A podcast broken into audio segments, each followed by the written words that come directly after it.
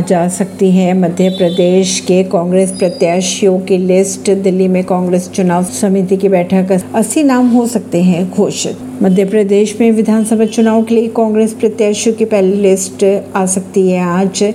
दिल्ली में all India Congress committee के दफ्तर में कांग्रेस की केंद्रीय चुनाव समिति की बैठक, जिस पर प्रत्याशियों के नाम फाइनल किए जाना है।